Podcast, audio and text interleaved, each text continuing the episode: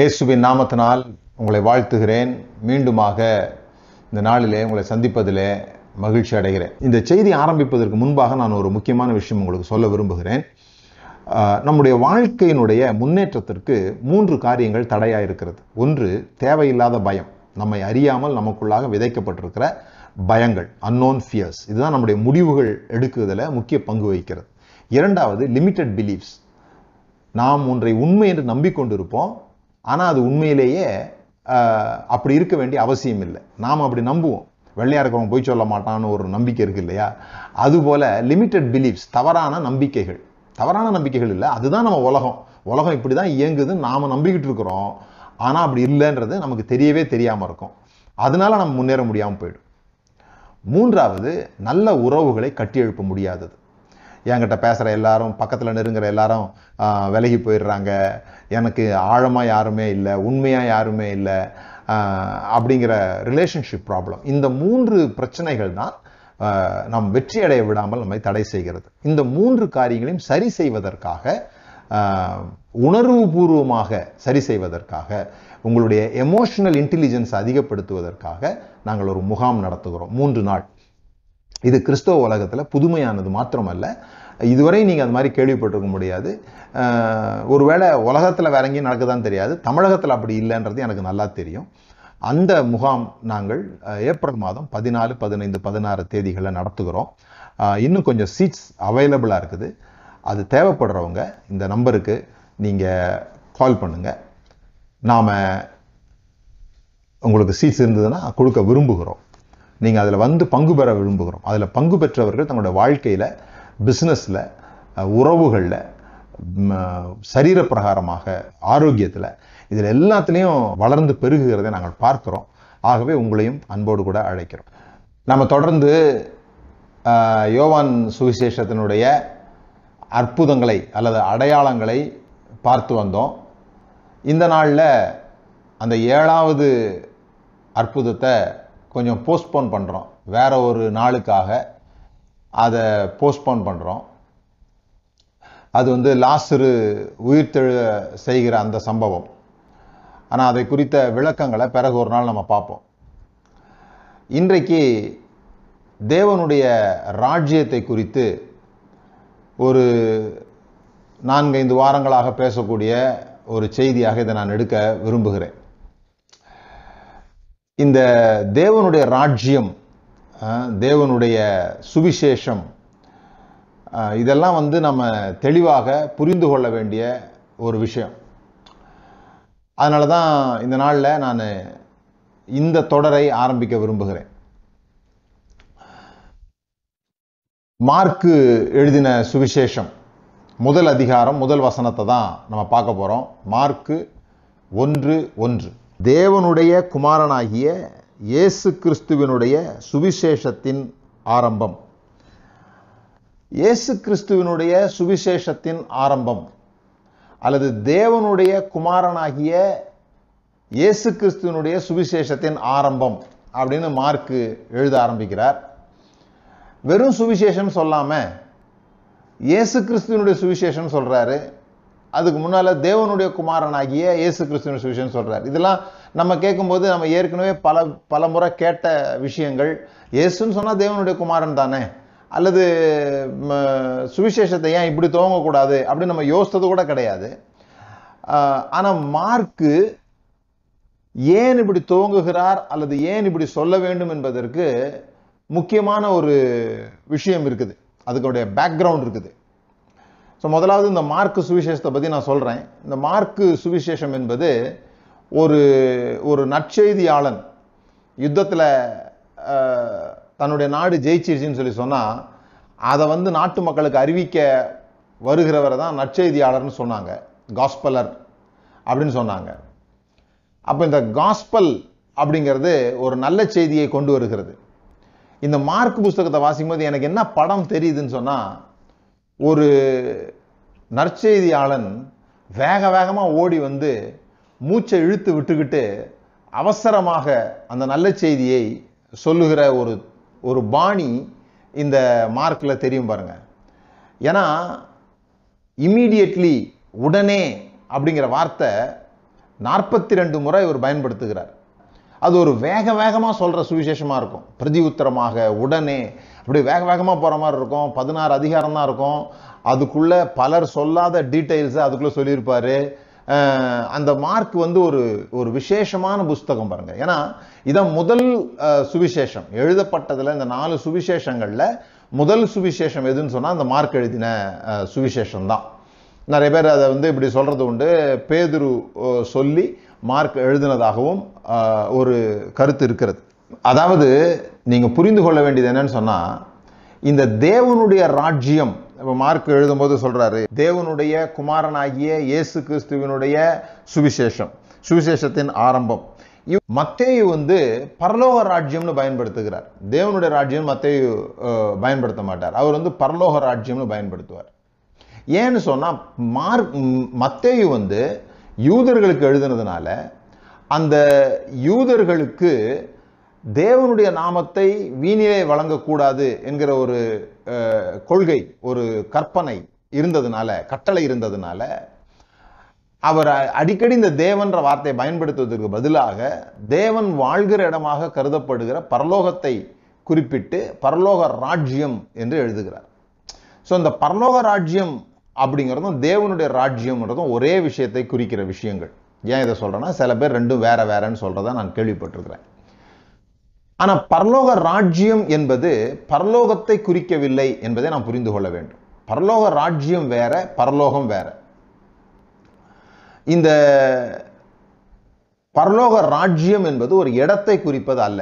பரலோகம் என்பது ஒரு இடத்தை குறிக்குது. பரலோகம் அப்படின்னு சொல்லி வருகிற வார்த்தை நீங்கள் பைபிளில் மூன்று முறை புதிய ஏற்பாட்டில் பார்க்கலாம். பரலோகம் அப்படிங்கிற வார்த்தை. ஒன்று குருந்தியர் ஐந்தாவது அதிகாரம் முதல் வசனம். கொலோசியர் ஒன்றாவது அதிகாரம் நாலாவது வசனம் ஒன்று பேதுரு ஒன்றாவது அதிகாரம் ஐந்தாவது வசனம். இந்த இடங்கள்லாம் பரலோகம் அப்படின்னு சொல்லப்பட்டிருக்கு. ஆனால் சுவிசேஷ புஸ்தகத்தில் ஒரு இடத்துல கூட பரலோகம் அப்படின்னு சொல்லப்படலை.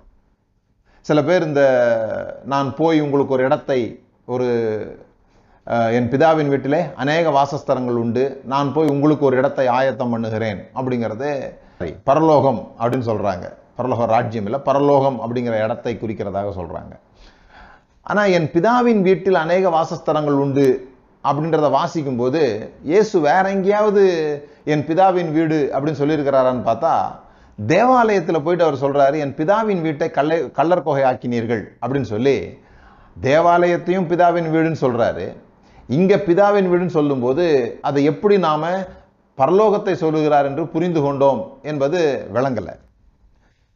ஏன்னா அவர் ஏற்கனவே என்னுடைய பிதாவின் வீடு அப்படின்னு சொல்கிறது தேவாலயத்தை தான் குறிப்பிடுகிறாரு.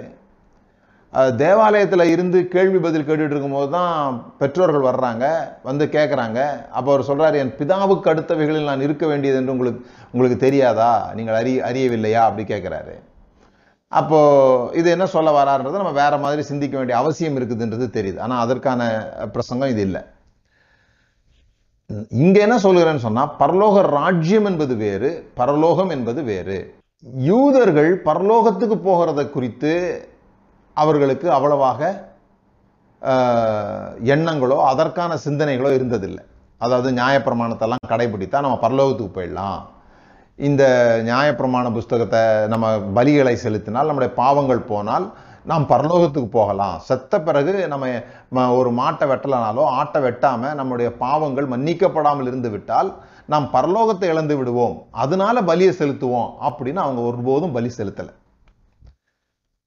அவங்க பாவத்துக்காக பலி செலுத்தினாங்களா? பலி செலுத்தினாங்க. வருஷந்தோறும் பலி செலுத்தினாங்களா? பலி செலுத்தினாங்க. ஆனா இது எதுவுமே நீங்க வேதத்துல வாஸ்து பார்த்து எனக்கு கண்டுபிடிச்சு சொல்லுங்க. யூதர்கள் மறித்த பிறகு ஒரு நல்ல இடத்துக்கு போகணும். மறித்த பிறகு ஈவன் பாருங்கள் நீங்கள் இயேசு கிறிஸ்து சொன்ன அந்த ஊமையே எடுங்க. அதாவது ஐஸ்வர்யவான் லாசர் ஊமையே எடுங்க. இந்த ஐஸ்வர்யவானுடைய பாவங்கள் மன்னிக்கப்படாததுனாலேயோ இந்த ஐஸ்வர்யவான் பலி செலுத்தி தன்னுடைய பாவங்களை போக்கிக் கொள்ளாததுனாலேயோ பாவம் ரத்தத்தினால தானே கழுவப்படணும். இந்த பலி செலுத்தாததுனால வந்து அவன் பாதாளத்துக்கு போனான். வறுமையில் இருந்த இந்த பிச்சை எடுத்து கொண்டிருந்த லாசுரு ஒழுங்காக தன்னுடைய பாவங்களுக்காக இவ்வளோ பிச்சைகளுக்கு மத்தியிலையும் கூட ஒரு மாட்டை வெட்ட முடியலனா கூட ஒரு ஆட்டை வெட்ட முடியலனா கூட ஒரு புறாவை அல்லது ஒரு சிட்டுக்குருவியை கொண்டு போய் பலி செலுத்தினான். ஆகவே அவன் பரலோக ஆபிரகாமுடைய மடிக்கு போனான். அப்படிலாம் இல்லை பாருங்க. அவர் அங்கே சொல்ல வர்ற கருத்தே வேற. நாம முழுசாக புரிந்து கொண்டிருக்கிற விதங்கள் வேறையாக இருக்கிறதுன்றது தான் ஆச்சரியமான உண்மை. பிரதர்? இவ்வளோ பேர் நம்புறாங்க. அப்படி அப்படிதான் நம்புகிறாங்க நீங்கள் மட்டும் என்ன புதுசாக சொல்லின்னு கேட்குறீங்களா எனக்கு இருக்கிற சந்தேகத்தை கேட்குறேன் அவ்வளோதான் இவ்வளோ பேர் ஏன் இப்படி சொல்கிறாங்க அப்படின்ற சந்தேகத்தை தான் நம்ம எழுப்புகிறோம் ஸோ விஷயத்தை நம்ம புரிந்து கொள்ள வேண்டியது என்னன்னு சொன்னால் பரலோகம் என்பது ஒரு இடம் போல நமக்கு ஜாகிரபிக்கல் பிளேஸ் போல நம்முடைய மனதில் ஒரு படத்தை குறிக்குது. ஆனால் பரலோக ராஜ்யம் என்பது தேவனுடைய ஆளுகை முறை தேவனுடைய அரசாங்கம் அல்லது தேவனுடைய அரசியல் இந்த பூமியிலே செய்யப்பட வேண்டும் என்பதுதான் இதனுடைய முக்கியமான விஷயம். இந்த சுவிசேஷம் என்பதே ஒரு அரசியல் வார்த்தை. இந்த சுவிசேஷம் என்பதே யுத்தம் முடிந்து யுத்தம் யுத்தத்திலே நமக்கு ஜெயம் உண்டாயிற்று என்று சொல்லப்படுகிறவர்களுடைய ஒரு ஒரு அரசியல் பணி ஒரு கவர்மெண்ட் ஜாப் பாருங்க அவன் அந்த சுவிசேஷகருடைய வேலையே ஒரு கவர்மெண்ட் ஜாபு நாம கிரு- இயேசு கிறிஸ்துனுடைய ஸ்தானாதிபதிகளாக இருக்கிறோம். இதெல்லாம் கவர்மெண்ட் ஜாப் தானே. ஸோ இதில் ஒரு ஒரு ஒரு விதமான அரசியலை நாம் பார்க்க முடியும் என்பதை நாம் முதலாவது விளங்கிக் கொள்ள வேண்டும். அரசியல்னு உடனே இன்றைக்குள்ள அரசியலை யோசிக்காதீங்க. நாம் வாழ்கிற காலம் வேற அவர்கள் வாழ்ந்த காலம் வேறு. நாம் ஒரு நாம் இன்னைக்கு வாழ்கிற ஒரு டெமோக்ராட்டிக் பீரியட் அல்லது நாம் ஓட்டு போட்டு தேர்ந்தெடுக்கிறது போல் அன்றைக்கு அவர்கள் ஓட்டு போட்டுலாம் ஆட்களை தேர்ந்தெடுக்கல அரசாங்கத்தில்.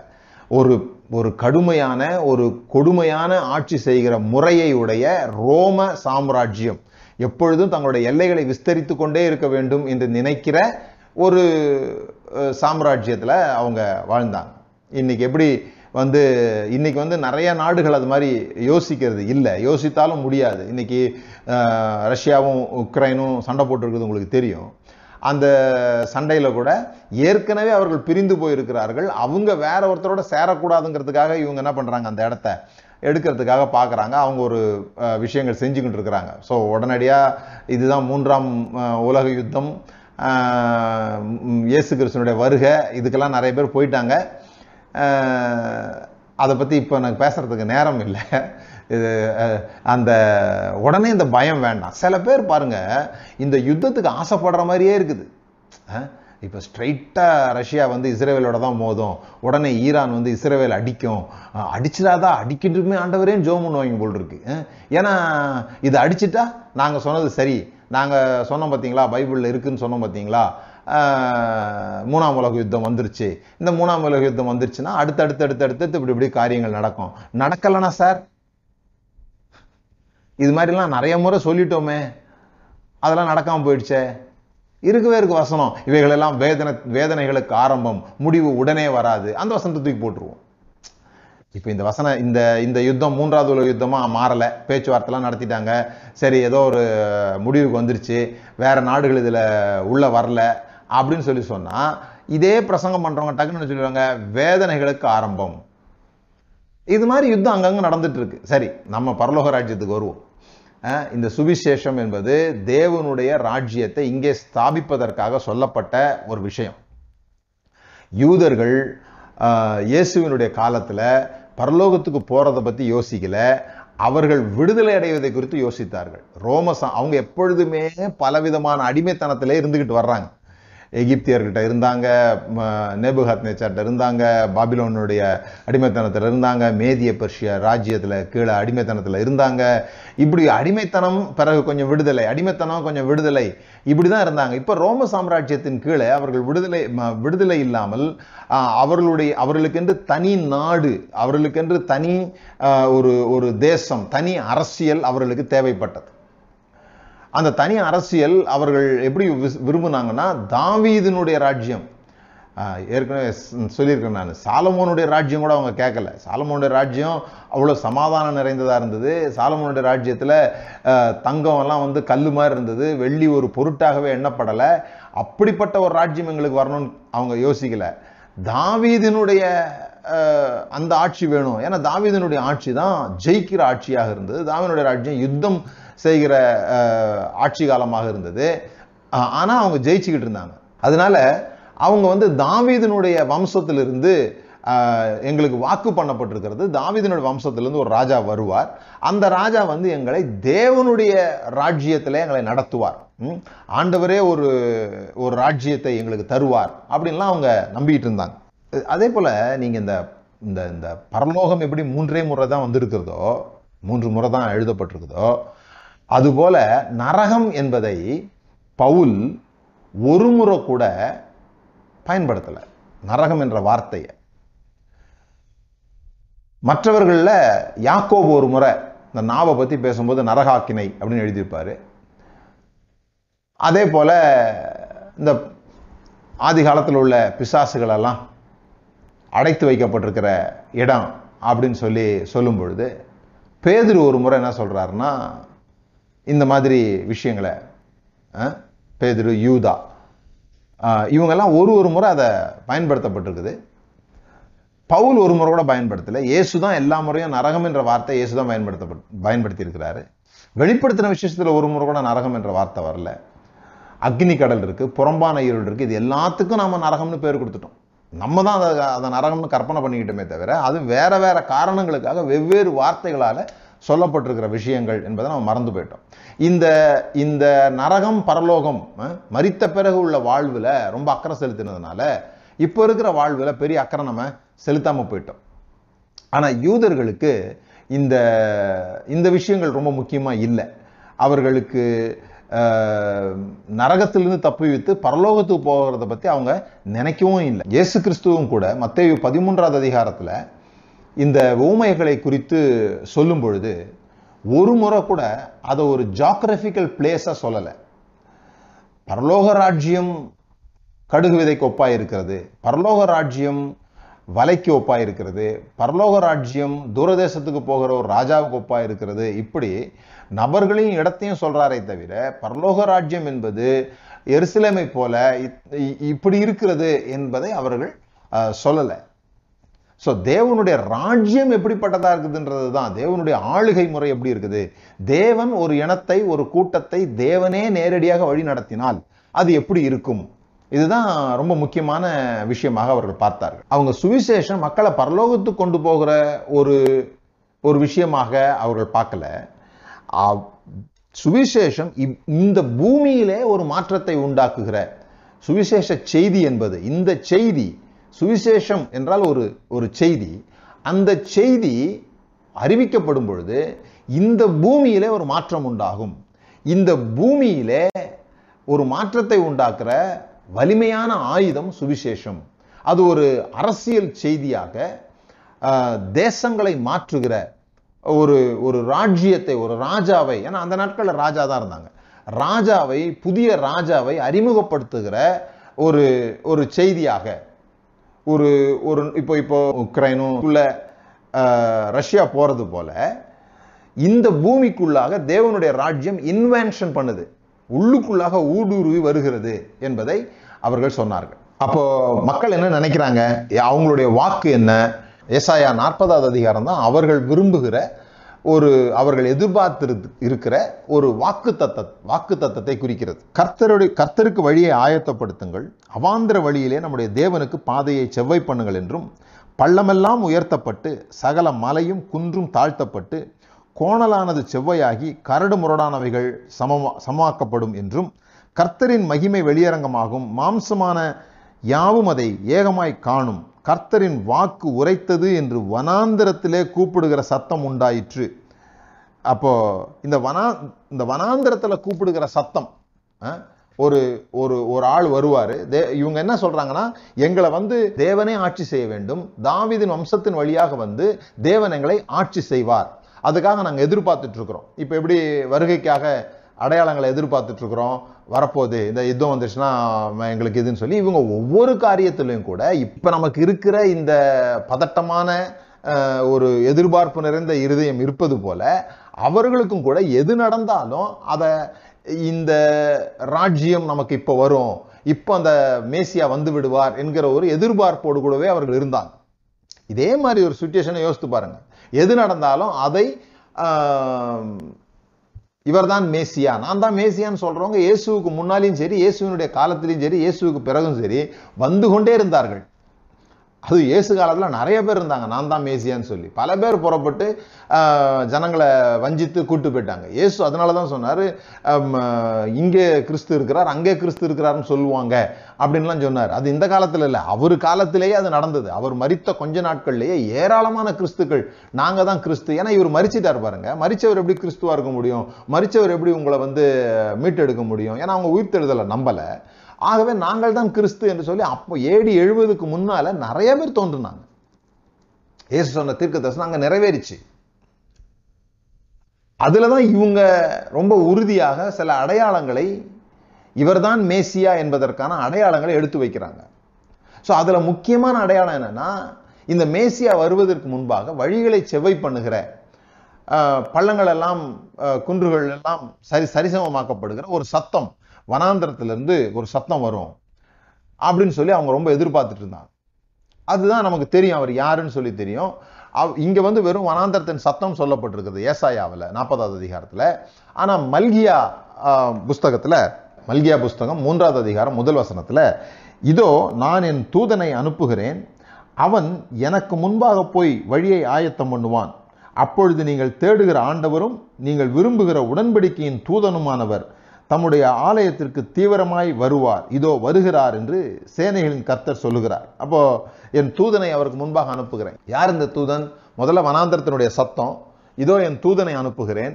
இப்போ நான்காவது அதிகாரம் ஐந்தாவது வசனத்தில் பார்க்கலாம். இதோ கர்த்தருடைய பெரிதும் பயங்கரமான நாள் வருகிறதற்கு முன்னே நான் உங்களிடத்திற்கு எலியா தீர்க்கதரிசியை அனுப்புகிறேன். இந்த எலியா தீர்க்கதரிசி தான் வர வேண்டும் என்று காத்திருந்தாங்க. எப்படி தாவீதனுடைய குமாரனுடைய ஆட்சி நடக்கும் என்று அவர்கள் நம்பினார்களோ அதற்கு மிக முக்கிய அடையாளமாக அதற்கு முன்பாக மேசியா வருவதற்கு முன்பாக எலியா வருவார். மறுபடியுமாக எலியா வருவார். ஏன் மறுபடியும் எலியா வருவார்? எலியா மறுபடியும் ம- மேலே உயிரோடு கூட எடுத்துக்கொள்ளப்பட்டார் என்று அவர்கள் வாசிக்கிறாங்க. அவர் அக்னி ரதத்தில் மேலே போனார். அப்போது அவர் மறுபடியுமாக திரும்ப பூமிக்கு வருவார்.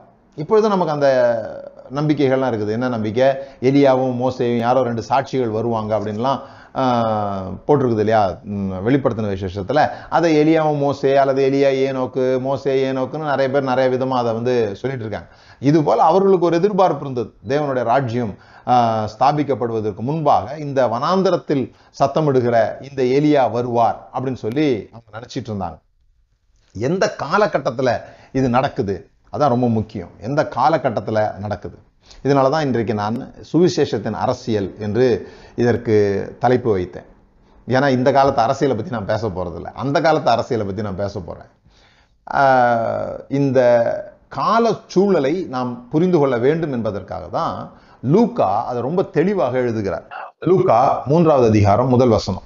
இந்த கால சூழ்நிலையை அவர் தெளிவாக சொல்ல வேண்டும் என்று விரும்புகிறபடியால் இந்த வசனத்தை அவர் எழுதுகிறார் பாருங்க. திபேரியு ராயன் ராஜபாரம் பண்ணின பதின- பதினைந்தாம் வருஷத்திலே பொந்தியு விலாத்து யூதாவுக்கு தே தேசாதிபதியாயும் ஏரோது கார்பங்கு தேசம் ஆகிய கலிலேயாவுக்கு அதிபதியாயும் அவன் சகோதரனாகிய பிலிப்பு கால்பங்கு தேசமாகிய இத்திரேயாவுக்கு திரோகொனத்தி நாட்டிற்கு திரோகொனித்தி நாட்டிற்கும் அதிபதியாகவும் லிசியானியா கார்பங்கு தேசமாகிய அபிலேனேக்கு அதிபதியாகவும் அன்னாவும் காய்பாவும் பிரதான ஆசாரியராயும் இருந்த காலத்திலே வனாந்திரத்திலே சகாரியாவின் குமாரனாகிய யோவானுக்கு தேவனுடைய வார்த்தை உண்டாயிற்று.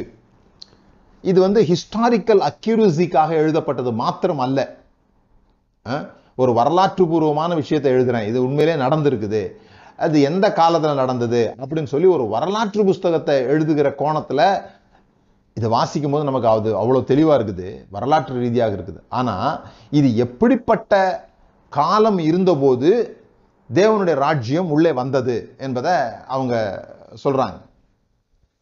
ஏன் இது ரொம்ப முக்கியம் அப்படின்னு சொல்லி சொன்னா ஜனங்கள் அவ்வளவாக நம்பிக்கை இழந்தவர்களாக இருந்தாங்க. இனிமே ஒன்றும் நடக்காது அப்படிங்கிற நம்பிக்கை அவங்களுக்கு ஏராளமாக வந்து போச்சு. ஒரு ஹோப் இருக்குது. அதே நேரத்தில் டிஸ்பயராக இருக்காங்க.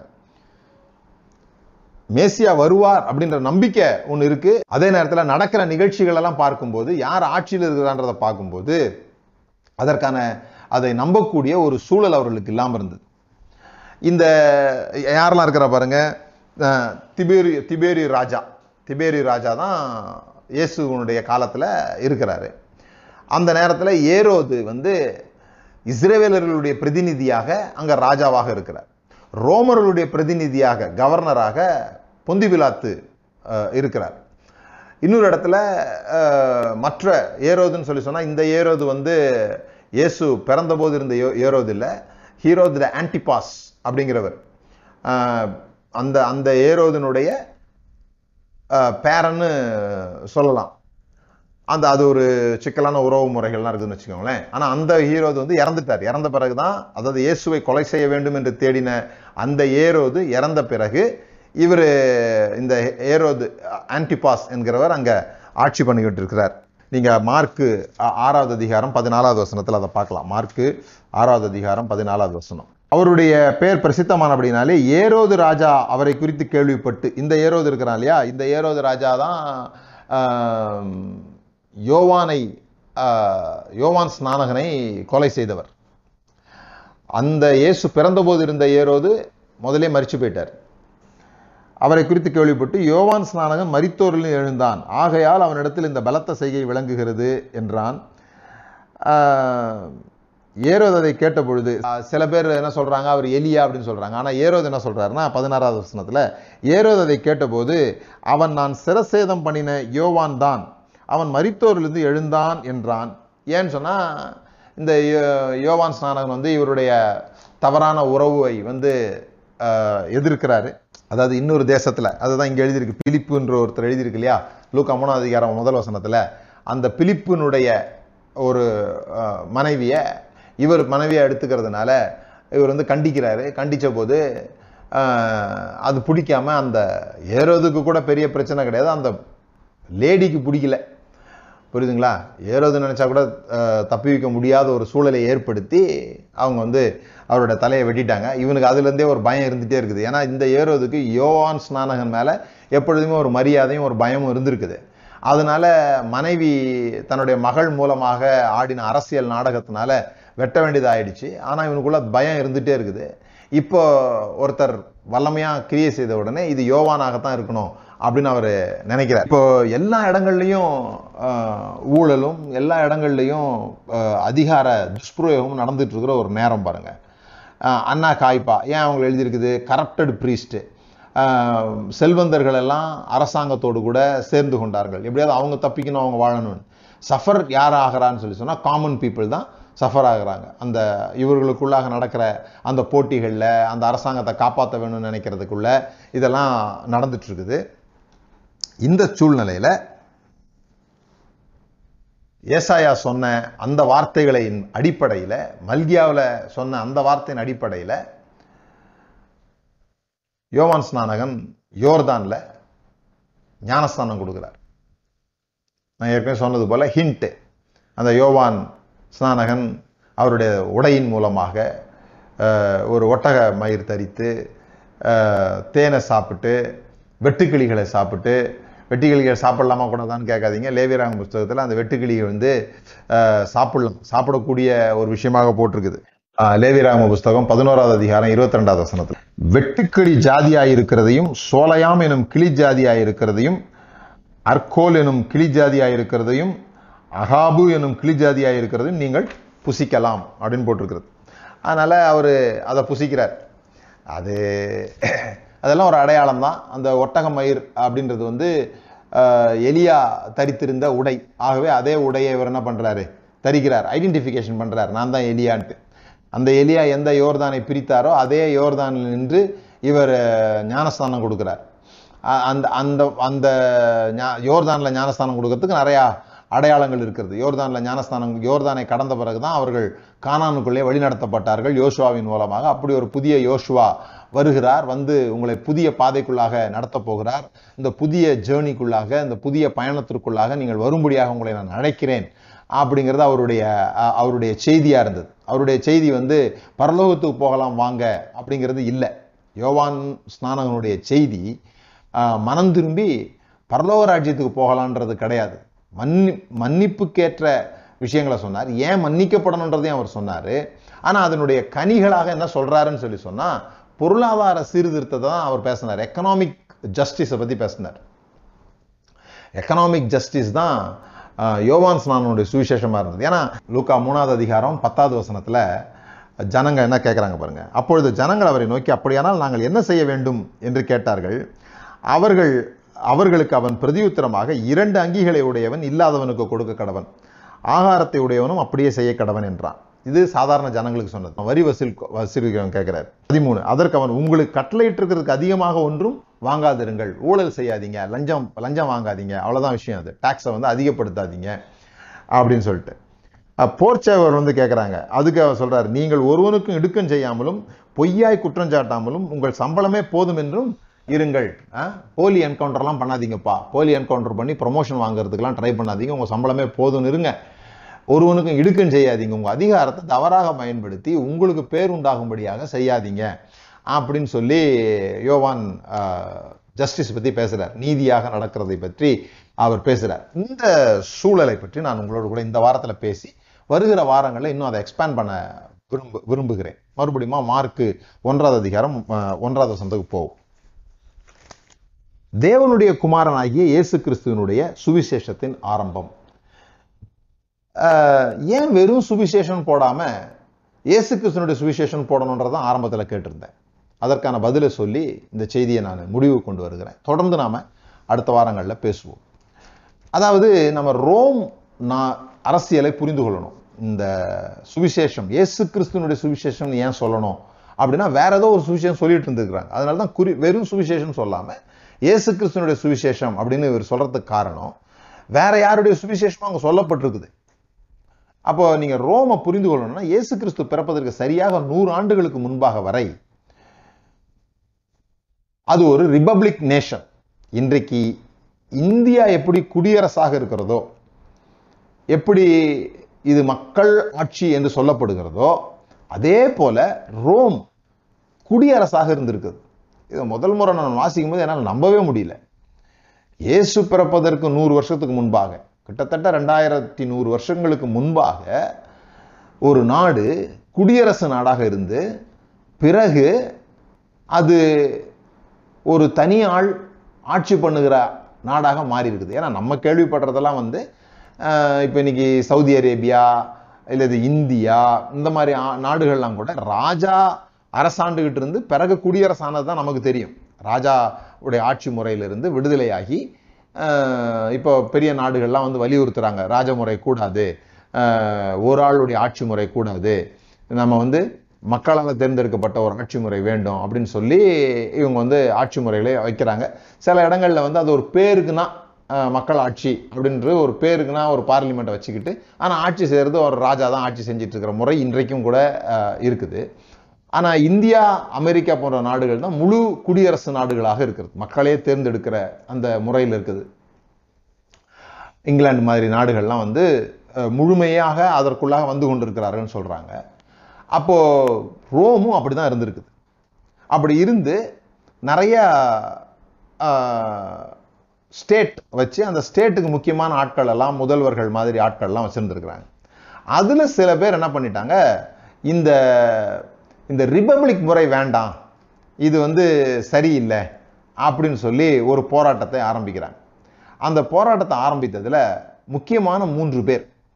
அந்த முக்கியமான மூன்று பேர் யாருன்னு சொல்லி சொன்னால் ஜூலியஸ் சீசர் பொம்பி கிராசஸ் அப்படிங்கிற மூன்று முக்கியமான பேர். இதில் இந்த ஜூலியஸ் சீசர் யாருன்னா சாமியார் ஒரு ஹைப்ரிஸ்ட் அவர். ஒரு துறவி மாதிரி வச்சுக்கோங்களேன். ஒரு ஒரு ஒரு துறவி மாதிரி இந்த ஆள். ஜூ ஜூலியஸ் சீசர். ஆனால் இவங்களுக்கு இந்த ரிபப்ளிக் பிடிக்கல. ஸோ இந்த மூன்று பேரையும் தான் முதல் திருத்துவம் அப்படின்னு அவங்க கூப்பிட்டாங்க. முதல் திருத்துவம்.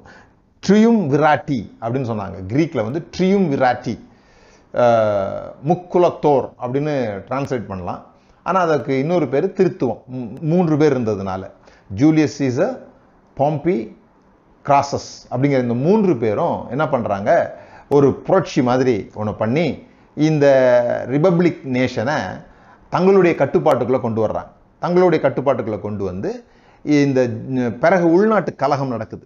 யார் பெரியவங்கன்னு இந்த மூணு பேருக்குள்ள சண்டை வந்துடுச்சு. யாருக்கு? போம்பி கிராசஸ் வந்து இவங்களை எல்லாரையும் ஜெயிச்சு ஜூலியஸ் சீசர் ரோம் சாம்ராஜ்யத்தினுடைய எம்பரராக தன்னை அறிவித்துக் கொள்கிறார். சீசராக அறிவித்துக் கொள்கிறார். அதான் சீசர் ஏன்னா அதுக்கு முன்னால எப்படி நடந்ததுன்னு சொல்லி சொன்னால் ரெக்ஸ் அப்படின்னு சொல்லப்படுகிற இந்த எம்பரர்ஸ் தான் இருந்தாங்க. இந்த ரெக்ஸ்ன்ற வார்த்தை வந்து ஜனங்களுக்கு பிடிக்காத ஒரு வார்த்தையாகவே மாறி போச்சு தான் ரிபப்ளிக் வந்திருக்கு. அதனால மறுபடியும் ரெக்ஸ்ன்னு வேண்டாம்னு சொல்லி சீசர்ன்ற வார்த்தையை அவங்க அடாப்ட் பண்ணிக்கிறாங்க. ஸோ ஜூலியஸ் சீசர் வந்து யுத்தங்களை நடத்தி இந்த யுத்தம் ஒரு சமாதான பீரியடாக மாறி அவர் வந்து நூ ம- இயேசு கிறிஸ்து பிறப்பதற்கு நூறு ஆண்டுகளுக்கு முன்பாக பிறந்தவர். இயேசு கிறிஸ்து பிறப்பதற்கு நாற்பத்தி நாலு ஆண்டுகளுக்கு முன்பாகவே மறித்து மறிச்சிட்டார் ஜூலியஸ் சீசர் அந்த முதல் எம்பரர். அவர்தான் வந்து இந்த ரோம சாம்ராஜ்யத்தை ஏற்படுத்தினவர் என்கிற பெயர் அவருக்கு உண்டாயிடுச்சு. அவர் அவருக்காக அஹ், பல பட்ட பெயர்கள் கொடுக்கப்பட்டது. டிவைன் என்ற பெயர் கொடுக்கப்பட்டது. என்ன நடந்ததுன்னு சொல்லி சொன்னா இந்த நாற்பத்தி நாலு பிசியில் ஒரு புரட்சி மறுபடியும் ஒரு புரட்சி வெடிக்குது. நீங்கள் அதை ஷேக்ஸ்பியர் நாடகங்களில் கேள்விப்பட்டிருப்பீங்க. Julius Caesar Brutus. ப்ரூட்டஸ் மூலமாக ஜூலியஸ் சீசர் கொல்லப்படுறார். மறுபடியும் ஒரு யுத்தம் ஒரு ஒரு உள்நாட்டு கலவரம் உண்டாகுது. ராஜா இல்லாமல் ஆயிடுறாங்க ராஜா இல்லாமாகி யார் ராஜாவாக இருக்கிறது என்பது ஒரு பதிமூணு வருஷம் அந்த இடத்துல ஒரு போராட்டம் நடந்துகிட்டே இருக்குது. அப்போ இரண்டாவது திருத்துவம் என்று சொல்லப்படுகிற மார்க் ஆண்டனி மார்க் ஆண்டனி யாருன்னா இந்த ஜூலியஸ் சீசருக்காக பரிந்து பேசுகிறவர் அவருடைய மரணத்தில் ஒரு பெரிய பேச்சு கொடுத்தவர் மார்க் ஆண்டனி. மார்க்கஸ் அப்படிங்கிற ஒருத்தர். அக்டோவியன் அக்டோவியன் யாருன்னா இந்த ஜூலியஸ் சீசருடைய வளர்ப்பு மகன். இந்த மூன்று பேரும் தான் ஒரு இந்த அப்பாவை கொண்டுட்டாங்க இல்லையா? அவங்களெல்லாம் பழி வாங்கி நாட்டில் மறுபடியும் நடந்த பிரச்சனைகள் எல்லாம் தங்களுடைய கட்டுப்பாட்டுகளை கொண்டு வந்து மறுபடியும் ஒரு ராஜ்யத்தை நிறுவுறாங்க. அப்படி நிறுவும் போது மறுபடியும் அந்த மூணு பேருக்குள்ள சண்டை வந்து இந்த அக்டோவியன் என்று சொல்லப்படுகிற இந்த ஜூலியஸ் சீசரனுடைய அடாப்டட் சன் தத்தெடுக்கப்பட்ட பிள்ளை தான் என்ன பண்றாரு? அடுத்த ராஜாவாக வருகிறார். அப்படி வரும் பொழுதுதான் இவர் என்ன பண்றாரு? இந்த அக்டோபியன் என்ன பண்றாருன்னா நாட்டை தன்னுடைய கட்டுப்பாட்டில் கொண்டு வருவதற்காக அகஸ்டஸ் சீசர் கடவுளாக மாறிவிட்டார். அகஸ்டஸ் சீசர் மாறி கடவுளாக மாறிவிட்டார்ல. அவர் கடவுளாக தான் இருந்தார். அதனால தான் அவரால் என்ன பண்ண முடிஞ்சது? இந்த ரோமுக்கு ஒரு சுபீட்சத்தை கொண்டு வர முடிந்தது. ஆகவே ஜூலியஸ் சீசர் யாருன்னா? சன் ஆஃப் காட் இந்த குறிப்புகளெல்லாம் பாருங்கள் நான் உங்களுக்காக அதை எடுத்திருக்கிறேன். அங்கே இருக்கிற ஒரு ஒரு ஒரு நட்சத்திரம் பாருங்கள் அந்த நட்சத்திர காயின் பாருங்க. ஒரு காமட் ஒரு வால் நட்சத்திரம் வந்தது போலவும் இதெல்லாம் நீங்கள் சுவிசேஷத்தோட ஒத்து பார்க்கறதுக்காக போடுறேன். அதே மாதிரி நிறைய இடங்கள்ல இந்த கல்வெட்டுகளில் அப்போ பதிஞ்சிருக்காங்க. என்ன இப்போ பதிச்சிருக்காங்க இப்போ பாருங்கள் இந்த கல்வெட்டு பாருங்கள் ஆயிரத்தி எண்ணூற்றி அறுபத்தி ஒன்பதில் துருக்கி நாட்டில் உள்ள எஃபிசியஸ் எஃபிசியஸ்லேருந்து இது கிடச்சிது.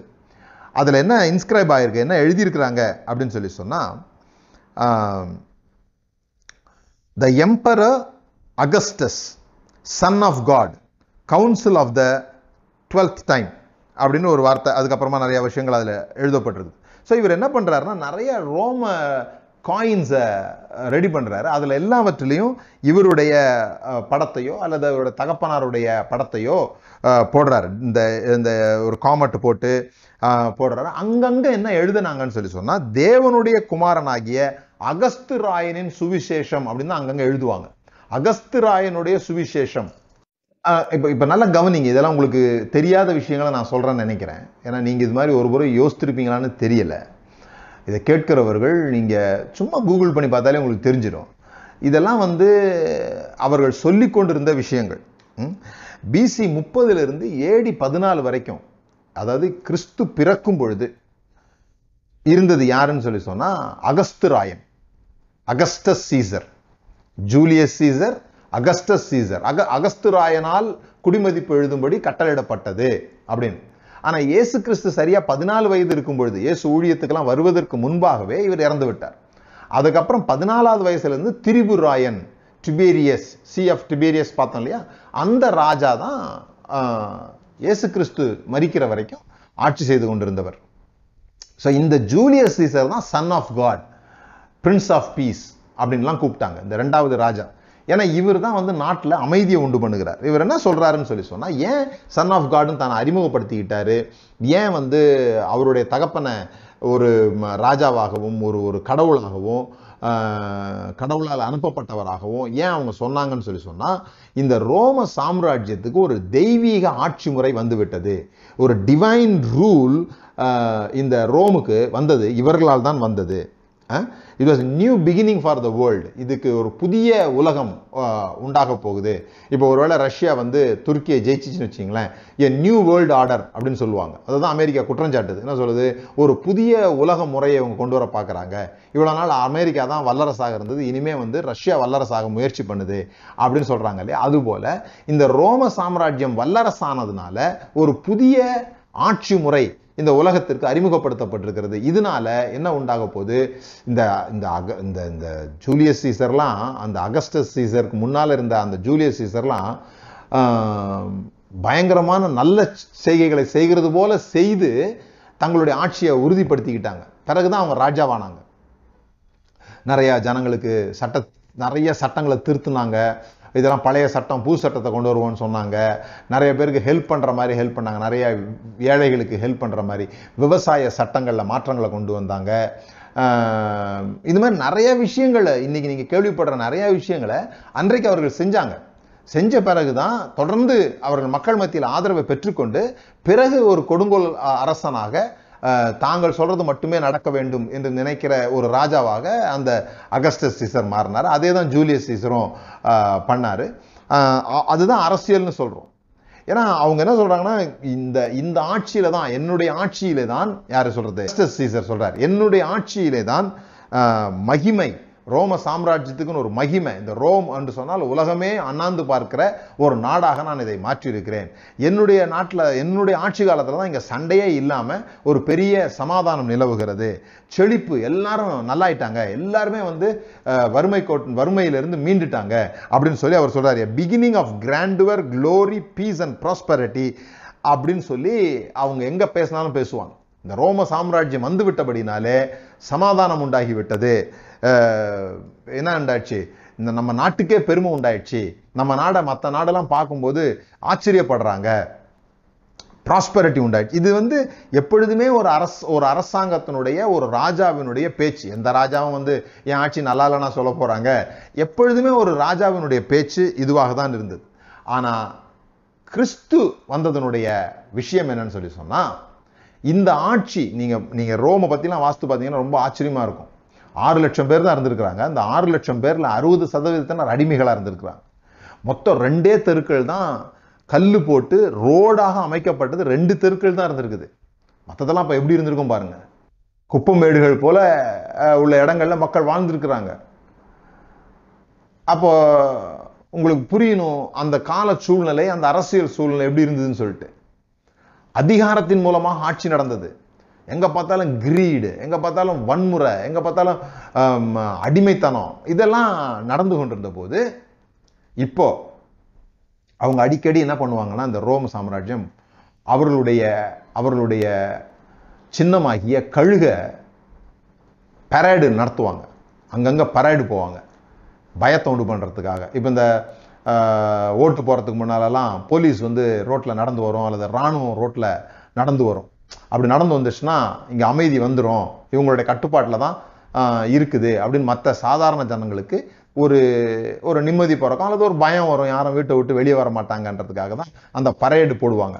அதுபோல் இப்போ இந்த படத்தில் பார்க்குறீங்களா இது மாதிரி சின்னத்தை தூக்கிக்கிட்டு இந்த கழுகு சின்னம் தான் அவங்களுக்கு கழுகு என்பது எப்படி சிங்கம் வந்து காட்டுக்கு ராஜாவோ அதுபோல் பறவைகளுடைய ராஜா பறவைகள் பலசாலி பறவைகளுடைய உன்னதமானது அது வந்து இந்த கழுகு தான் இந்த கழுகு தான் அங்கங்கே தூக்கு கொண்டு வரப்படும். ஆனா இந்த சுவிசேஷத்தின் ஆரம்பம் இவர் சொல்றாரு பாருங்க இவர் என்ன பண்ணிட்டாரு அதை இந்த அஹ், தேவனுடைய குமாரனாகிய அகஸ்து ராயனின் சுவிசேஷத்தின் சுவிசேஷம் அங்கங்க எழுதியிருப்பாங்க. இவர் புது சுவிசேஷம் ஒன்று சொல்றாரு. தேவனுடைய குமாரனாகிய இயேசு கிறிஸ்துவனுடைய சுவிசேஷம் அப்படின்னு ஆரம்பிச்சு அந்த சுவிசேஷம் எப்படி நடக்குது அப்படின்னு சொல்லி சொன்னா இந்த யோவான் ஸ்நானன் முதல்ல வராரு. இந்த யோவான் ஸ்நானம் வந்து ஞானஸ்தானம் கொடுத்துட்டு இருக்கிறாரு அங்க இயேசு கிறிஸ்து வந்து ஞானஸ்தானம் எடுக்க வர்றார் இயேசு கிறிஸ்து ஞானஸ்தானம் எடுக்கணுன்ற அவசியம் இல்லை. ஆனால் இயேசு கிறிஸ்து தன்னை ஜனங்களோடு கூட எப்பொழுதும் ஐடென்டிஃபை பண்ணுகிறவராக இருக்கிறார். எப்பொழுதுமே அவர் உங்களில் ஒருவன் தான் அவர். அவர் என்ன சொல்றாரு? ஒன்னமாங்கஸ் இம்மானுவேல் தேவன் நம்மோடு கடவுள் நம்மோடு கூட இருக்கிறார். அதை தான் சிலுவையில் அவர் காமிக்கிறார். சிலுவையிலையும் அவர் நம்மோடு கூட அவரோடு கூட நாம் சிலுவையில் அறையப்பட்டோம். நான் நாம் அவரோடு கூட ஐடென்டிஃபை ஆகிறோம் அவர் நம்மோடு கூட ஐடென்டிஃபை ஆகிறாரு அதுபோல் இங்கேயும் ஜனங்களோடு கூட தன்னை அடையாளப்படுத்திக் கொள்ள வேண்டும் என்பதனால ஜனங்கள் ஞானஸ்தானம் எடுத்து வருகிறது போல இவரும் ஞானஸ்தானம் எடுத்து வருகிறார். அது மாத்திரம் காரணம் அல்ல அவர் தம்முடைய ஊழியத்திற்குள்ளாக தான் எதற்காக வந்தேனோ அதற்குள்ளாக அவர் மூழ்குகிறார். He immersed himself in his ministry அப்போ அவர் இப்போ ட்விஸ்ட் என்னன்னா அவர் வெளியே வரும்பொழுது ஞானஸ்தானம் எடுத்து வெளியே வரும்பொழுது மார்க் ஒன்றாவது அதிகாரம் பத்தாவது வசனம். அவர் ஜலத்திலிருந்து கரையேறின உடனே வானம் திறக்கப்பட்டதையும் வானம் திறக்கப்பட்டது அப்படிங்கிற இந்த வார்த்தை கிரேக்கில் கிழிக்கப்பட்டது வானம் கிழிந்தது. அதாவது திரைச்சீலை மேலிருந்து கீழாக கிழிந்தது அப்படின்னு இருக்கு இல்லையா? அதே வார்த்தை இங்கே பயன்படுத்தப்பட்டிருக்கு வானம் திறக்கப்படலை வானம் கிழிக்கப்பட்டது. ஏன்னா ரொம்ப நாள் இந்த ஜெபம் இருந்துச்சு. ஏசாயா அறுபத்தி நாலாவது அதிகாரம் முதல் ரெண்டு வசனம் வாசிக்கிறேன். ஆ உமது நாமத்தை சத்துருக்களுக்கு தெரிய பண்ணுவதற்கும் ஜாதிகளுடைய சன்னதியின் முன் தத்தளிப்பதற்கும் தேவரீர் வானங்களை கிழித்திறங்கி உருக்கும் அக்கினி எரியுமா போலவும் அக்கினி தண்ணீரை பொங்க பண்ணுமா போலவும் பர்வதங்கள் உருகும்படி செய்யும். தேவரீர் வானத்தை கிழித்து இறக்கி ஒரு அக்னியை கொண்டு வாங்க. ஏன்? சத்துரு உங்க நாமத்தை தெரிஞ்சுக்கணும். ஜாதிகளுடைய சன்னதிக்கு முன்பாக தத்தளிக்கணும். இதுதான் பழைய ஏற்பாட்டினுடைய சிந்தைன்னு சொல்றோம். அதாவது தேவன் வருவார் கெட்டவர்களை அழிப்பார் தேவன் வருவார் ரோம சாம்ராஜ்யத்தை பிடுங்குவார். அப்படி நினைக்கிறாங்கன்னா என்ன அர்த்தம்னா வானம் கிழிந்து இறங்கும் போது என்ன பறவை மேல வந்திருக்கணும்னா கழுகு வந்திருக்கணும். கழுகு தான் ஸ்ட்ராங் கழுகு தான் யுத்தத்திற்கான அடையாளம். கழுகு தான் ரோம சாம்ராஜ்யத்தின் அடையா ஒரு அடையாளம். அதுதான் வலிமை நிறைந்த ஒரு பறவை. ஆனால் எல்லாரும் பார்த்துக்கிட்டு இருக்கும்போது கழுகு வரல வானத்திலிருந்து. வ- கிழித்து இறங்குனது உண்மைதான் வானம் கிழிந்தது உண்மைதான். தேவனுடைய ராஜ்யம் பூமிக்குள்ள ஊடுருவ போகிறது என்பதற்கு அடையாளமாக அது காணப்படுகிறது. ஆனால் வந்தது என்னன்னு சொன்னால் பறவை. இதுதான் நீங்கள் வெளிப்படுத்தின விசேஷத்தில் யோவான் அழுது கொண்டிருக்கும்போது யோவான் ஸ்நானகன் இல்லை யோவான் அப்போஸ்லாம் யோவான் அழுது கொண்டிருக்கும் பொழுது இந்த முத்திரையை யார் உடைப்பா அப்படின்னு அழுதுகிட்டு இருக்கும்போது வெளிப்படுத்தின விசேஷம் வெளிப்படுத்தின விசேஷம் ஐந்தாவது அதிகாரம். வெளிப்படுத்தல் ஐந்து ஐந்து. அப்பொழுது மூப்பர்களில் ஒருவனை நோக்கி நீ அழ வேண்டாம். இதோ யூதா கோத்திரத்த சிங்கமும் தாவீதின் வேறுமானவர் புஸ்தகத்தை திறக்கவும் அதன் ஏழு முத்திரைகளை உடைக்கவும் ஜெயம் கொண்டிருக்கிறார் என்றான். யாரு? யூதா கோத்திரத்து சிங்கம். அப்பொழுது இதோ அடிக்கப்பட்ட வண்ணமாயிருக்கிற ஒரு ஆட்டுக்குட்டி சிங்காசனத்திற்கு. அவன் சிங்கத்தை பார்க்கும்படியாக திரும்பும் பொழுது அங்க இருக்கிறது ஆட்டுக்குட்டி. கழுகு இறங்கும் என்று எல்லாரும் எதிர்பார்த்து கொண்டிருக்கும் பொழுது இறங்கினது புறா. இவருடைய ராஜ்ய முறையை அது வெளிப்படுத்துது. ரோம ராஜ்ய முறை இங்க காண்பிக்கிற இந்த கழுகு படத்தை நீங்க பார்க்கலாம். பெரேடு போற படம். ஆனா இவருடைய படத்தை இங்க நீங்க பார்க்கலாம். ஒரு பறவை ஒரு புறா வந்து இறங்குகிறது. ஒரு மென்மையான சமாதானத்திற்கான ஒரு புறா வந்து இறங்குகிறது. யுத்தத்திற்கான கழுகு அல்ல சமாதானத்திற்கான இதுதான் உண்மையான சமாதானம். அவங்களுடைய சுவிசேஷம் என்ன? நாங்க அடிச்சு மிதிச்சு ஒதுக்க வேண்டியவர்களை ஒதுக்கி அடிக்க வேண்டியவர்களை அடித்து நாம் நம்முடைய ராஜ்யத்தை வளமைப்படுத்துகிறோம். நம்முடைய ராஜ்யத்தில் சமாதானத்தை கொண்டு வருகிறோம். சண்டையின் மூலமாக சமாதானத்தை கொண்டு வருகிறோம் அப்படின்னு சொல்றது தான் அகஸ்து ராஜனுடைய அல்லது ஜூலியஸ் சீசரனுடைய அகஸ்து சீசரனுடைய அறிவிப்பு. இதுதான் சுவிசேஷன் அவங்க சொல்லிட்டு இருந்தாங்க. எது? நாங்கள் வந்துட்டோம். வி அரைவ்டு அதனால இந்த ரோம சாம்ராஜ்யத்தில் இனி சமாதானம் இனி இந்த ரோம சாம்ராஜ்யம் குளோரியஸாக இருக்க போகுது. எல்லா உலக நாடுகளும் நம்ம நாட்டை தான் உயர்வாக பேச போகுதுன்னெலாம் அவங்க பேசிக்கிட்டு இருக்கும்போது இயேசு கிறிஸ்துவினுடைய ராஜ்யம் இயேசு கிறிஸ்துவனுடைய சுவிசேஷம் என்ன? சமாதானத்தினுடைய ராஜ்யமாக சண்டை இல்லாமலே சமாதானத்தை உண்டாக்குகிற ராஜ்யமாக நான் இதோ இறங்கி வருகிறேன்.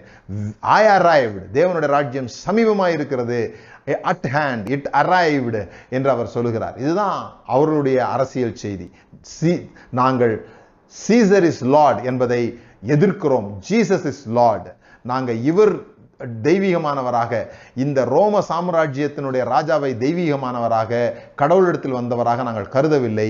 இயேசுவை நாங்கள் ராஜ் வந்தவராக தேவனிடத்திலிருந்து வந்தவராக கருதுகிறோம். அதுதான் இயேசு கிறிஸ்து ஒவ்வொரு தன்னுடைய ஊமைகள்லையும் இந்த ராஜ்யம் யாருக்குரியது என்பதை அவர் சொல்லுகிறார். நீங்க கேள்விப்பட்டிருப்பீங்க தேவனுடைய ராஜ்யம் கடுகு விதைக்கு ஒப்பாக இருக்கிறது இதை பத்தி பல பிரசங்கங்கள் நம்ம கேட்டிருப்போம். தேவனுடைய ராஜ்யம் என்பது கடுகு விதைக்கு அந்த கடுகு விதை வந்து ரொம்ப சின்னது அந்த கடுகு விதை வந்து ரொம்ப ஸ்ட்ராங்கு அது மாதிரி நம்ம ஃபெய்த் கூட ரொம்ப ஸ்ட்ராங்காக இருக்கணும். அப்படிலாம் நிறைய விஷயங்கள் கேள்விப்பட்டிருப்போம். அதெல்லாம் தவறுகள் இல்லை.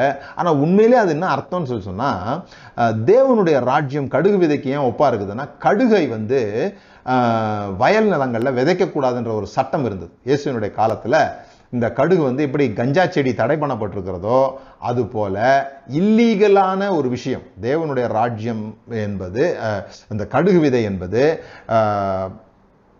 பெரிய மரமாக வளர்ந்துடும் ஒம்பது அடிக்கு அது உயரமாக வளர்ந்துரும். வளர்ந்தது மாத்திரமல்ல அது மேலே இந்த கடுகு விதையில் வந்து ஒரு ஒரு ஜெல்லி மாதிரி இருக்கும். ஒரு ஒரு ஒரு ஒரு சாஃப்டான ஒரு விஷயம் இருக்கும். அப்போ அது வந்து வேர் வந்து ரொம்ப கீழே படபடபடன்னு படந்துடும் மற்ற செடிகளுக்கு அது இடையூறாக இருக்கும். அந்த பறவைகள் வந்து அதில் உட்காரும்போது அந்த பறவைகள் மேலெல்லாம் இந்த விதை ஒட்டிக்கிட்டு அந்த பறவை பறக்கும்போது எல்லா இடங்களையும் அந்த விதை விழுந்துடும் அதனால் அங்கங்கங்கங்கங்கே இந்த கடுகு செடி முளைக்க ஆரம்பிச்சிடும் அந்த கடுகு செடியை அழிக்கிறது என்பது ரொம்ப கஷ்டமான ஒரு விஷயமாயிடும். அதனால மற்ற செடிகள் முளைக்க முடியாமல் ஆகிடும் ஸோ வயல்களில் இந்த கடுகு விதையை வந்து விதைக்கக்கூடாது. அப்படி விதைக்கிறதா இருந்தால் பிரதான ஆசாரியன்ட்டு போய் அங்கே அவன்கிட்ட இது வாங்கணும். சர்டிஃபிகேட் வாங்கணும். வாங்கி அதுக்கு ஒரு இடம் ஒதுக்கணும். அந்த இடத்துல தான் அதை வந்து விதைக்கணும். அப்படிலாம் இருந்திருக்கு. இருந்திருக்கு. ஏன்னா கலப்பு விஷயங்களை வந்து ஒரு நிலத்தில் விதைக்கக்கூடாதுன்னு லேவியராமன் புஸ்தகத்தில் சட்டம் இருந்ததுனால அதில் ஒரு மரமாக இந்த கடுகு விதையை சொல்லிட்டாங்க. இப்போ கடுகு விதை விதைக்கக்கூடாது. சட்டப்படி அது வர வரக்கூடாது. ஏனென்றால் அது விதைத்து விட்டால் வேகமாக வளர்ந்து விடும். அதனால அந்த இல்லீகலாக அது வளர்க்கறது போல இந்த தேவனுடைய ராஜ்யம் கூட எல்லாரும் தடை பண்ணுவாங்க. இங்கே வரக்கூடாதுன்னு சொல்லுவாங்க. ஆனால் அது வந்துடும் அதான் அதனுடைய அர்த்தம். கடுகு விதை கொப்பாக இருக்கிறது. அது வேகமாக வளர்ந்து அது ஒரு லீபனோனுடைய மரத்தை போல கேதுருவை போல அது வரல. கடுகு மரம் வந்து லீபனோன் கேதுருக்கள் போல வரல. அது வந்து ஏன்னா லீபனோன் கேதுருக்கள்ல தான் கழுகுகள் வந்து தங்கும். பெரிய பறவைகள் பெரிய மரங்களில் தங்கும். ஆனால் இங்கே எல்லா சின்ன சின்ன பறவைகளும் சகல தேசத்தினுடைய சின்ன சின்ன பறவைகளும் வந்து பலவீனமானவர்கள் வந்து தங்குகிற ஒரு மரமாக ஒரு செடியாக அந்த கடுகு விதை காண்பிக்கப்படுகிறது. எங்கேயுமே இந்த தேவனுடைய ராஜ்யம் என்பது பலவீனர்களை தாங்குகிறதாக சிறு சின்ன சின்ன விஷயங்களை தாங்குகிறதாக இருக்குது. அதனால தான் பழைய ஏற்பாட்டில் நீங்கள் பார்த்தீங்கன்னு சொன்னால் விசுவாசிகள் அல்லது பில்லி கர்த்தருக்கு காத்திருக்கிறவர்களோ கழுகுகளைப் போல சட்டைகளை அடித்து எழும்புவார்கள் இருக்கும். புதிய ஏற்பாட்டில் எங்கேயுமே கழுகு வராது. பழைய ஏற்பாட்டில் உள்ளவங்களாம் தங்களை கழுகுகளாக ஜெயிக்கிறவர்களாக தாக்குகிறவர்களாக மேற்கொள்ளுகிறவர்களாக இருக்கணும் தான் அவங்க விரும்புனாங்க மற்றவங்களை ஆனால் புதிய ஏற்பாட்டில் அப்படி இல்லை. புதிய ஏற்பாட்டில் சபை என்பது வேற ஒரு ரீதியில சொல்லப்பட்டிருக்கிறது. ச புதிய ஏற்பாட்டில் அதிகாரம் என்பது வேற ரீதியில காட்டப்பட்டிருக்கிறது. அதிகாரம் என்பது சர்விங்காக காட்டப்பட்டிருக்கிறது. ஊழியமாக காட்டப்பட்டிருக்கிறது. இதுதான் இந்த கிறிஸ்துவினுடைய சுவிசேஷம். கிறிஸ்துவனுடைய சுவிசேஷம் என்பது இந்த ரோம சுவிசேஷத்திற்கு அகஸ்திராயனுடைய சுவிசேஷத்துக்கு நேர் எதிரடியான கொள்கைகளையுடைய நேர் எதிரடியான தன்மைகளையுடைய பண்புகளையுடைய ராஜ்யம் வந்துவிட்டது. இனிமே உலகத்துல சமாதானம் தேவனுடைய ராஜ்யம் என்பது புசிப்பும் குடிப்பும் அல்ல அது நீதியும் சமாதானமும் பர்சுத்தாவினால் உண்டாகிற சந்தோஷமுமாய் இருக்கிறது அப்படிங்கிறத ஏன் எழுதுனாங்கன்னா அவங்க தேவ ராஜ்யம் என்பதுக்கு ஒரு கான்ஸ்டியூஷன் ஒன்று கொடுத்துருந்தாங்க. அதற்கு நேர் விரோதமாக இவர்கள் எழுத ஆரம்பித்தார்கள். தொடர்ந்து நம்ம சந்திப்போம் அடுத்த வாரங்களில். இதை பற்றி நான் மேலும் காரியங்களை நான் உங்களுக்கு சொல்ல போகிறேன் தொடர்ந்து காத்திருக்கேன்